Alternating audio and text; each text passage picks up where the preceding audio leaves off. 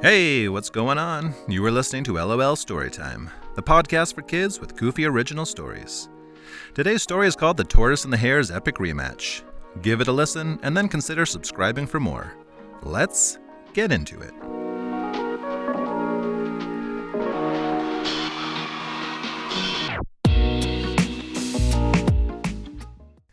This is the story of the tortoise and hare, but not the story you may remember hearing. This is what happened after the legendary race. And if you're not familiar with the tortoise and the hare, here's a recap in 30 seconds or less. Two animals, a tortoise and a hare, decide to have a race. The hare, which is an animal similar to a rabbit, has no doubt whatsoever that she can beat the much slower tortoise, an animal similar to a turtle. The hare quickly takes a gigantic lead, but overconfidence leaves the hare feeling safe enough to goof around, chat with friends, and even take a nap during the race. Unfortunately for Hare, her nap runs a little too long, and she wakes up just in time to see the tortoise crossing the finish line, proclaiming that slow and steady wins the race. Now, if you can put yourself in Hare's shoes, or should I say paws, you may begin to imagine just how awful this would feel. The hare would have never guessed in a million years that she would lose a race to a tortoise. But here she was, standing at the finish line in complete disbelief. None of the bystanders could believe it either. Poor Squirrel had bet his entire collection of acorns on the hare winning. Now, perhaps if everyone had just gone on with their business and not made such a big deal about it, the hare, in time, probably would have got over it. But that's not how things played out. The day following the race, the hare woke up early to discover something very unsettling. Tortoise was now the talk of the town, and had started a campaign to spread the message that slow and steady is the ultimate formula for winning. He had this message printed on billboards, t shirts, posters, you name it. He was getting invitations to be on TV and do presentations at schools talking about the benefits of going slow and steady. At a time when Hare just wanted to forget about her loss, she was now having it rubbed in her face everywhere she went, and that really stunk. Or was it just that she lived next door to a skunk? Nah, it definitely just stunk. The hare was majorly bummed. She didn't feel like talking. She didn't feel like playing. And she definitely didn't feel like running. She just sat at home thinking about the race over and over and over. She imagined all of her friends and neighbors were standing around talking about what a terrible racer she was the world's slowest hare. But in reality, what they were actually talking about was how to help Hare feel better. The skunk next door came up with an excellent idea and paid Hare a visit to propose it. Hare, my friend, you really mustn't beat yourself up over this whole thing. What I suggest you do is just race again. An old fashioned rematch. I don't know, moped Hare. That tortoise had the perfect strategy. Slow and steady wins the race, remember?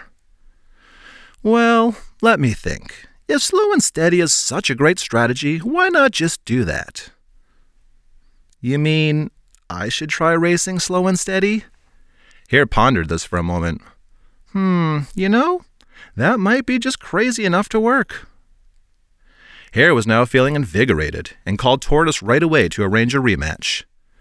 Now, I'd be lying if I said the Tortoise wasn't nervous to accept, but it probably wouldn't have looked good for his campaign if he declined, so he reluctantly accepted the challenge. Race day was buzzing with spectators from all around. An alligator even made the trip from Florida though the other animals all refused to sit next to him.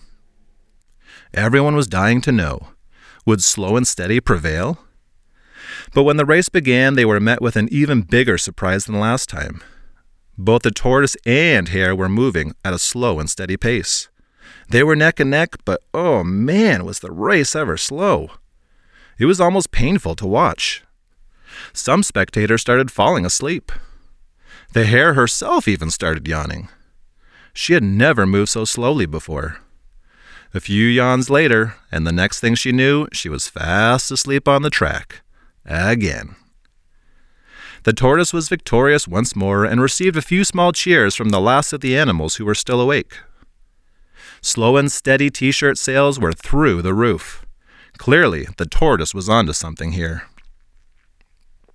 Before the hare could return home in despair, her next door neighbor, the skunk, pulled a megaphone out and made one final announcement.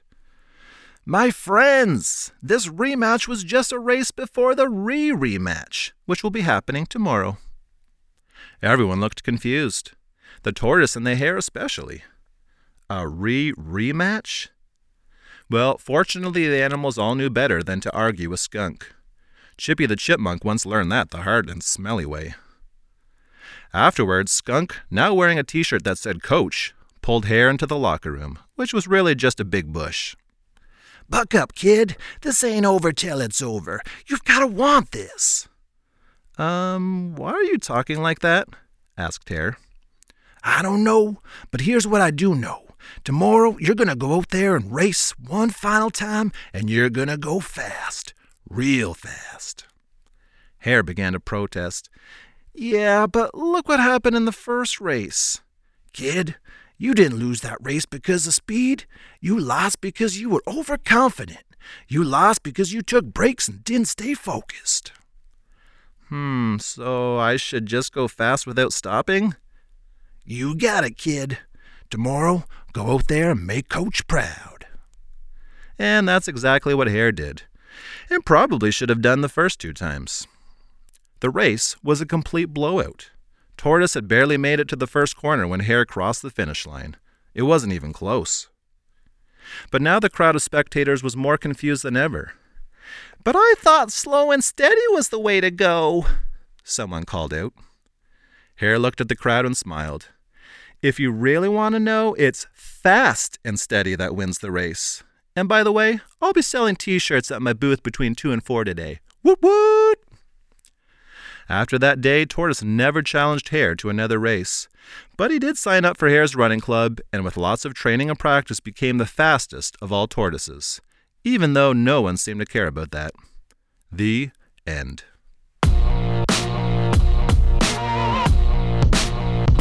That's our story. We hope you enjoyed it. If you did, be sure to check out more of our stories, and we'll catch you on the next one.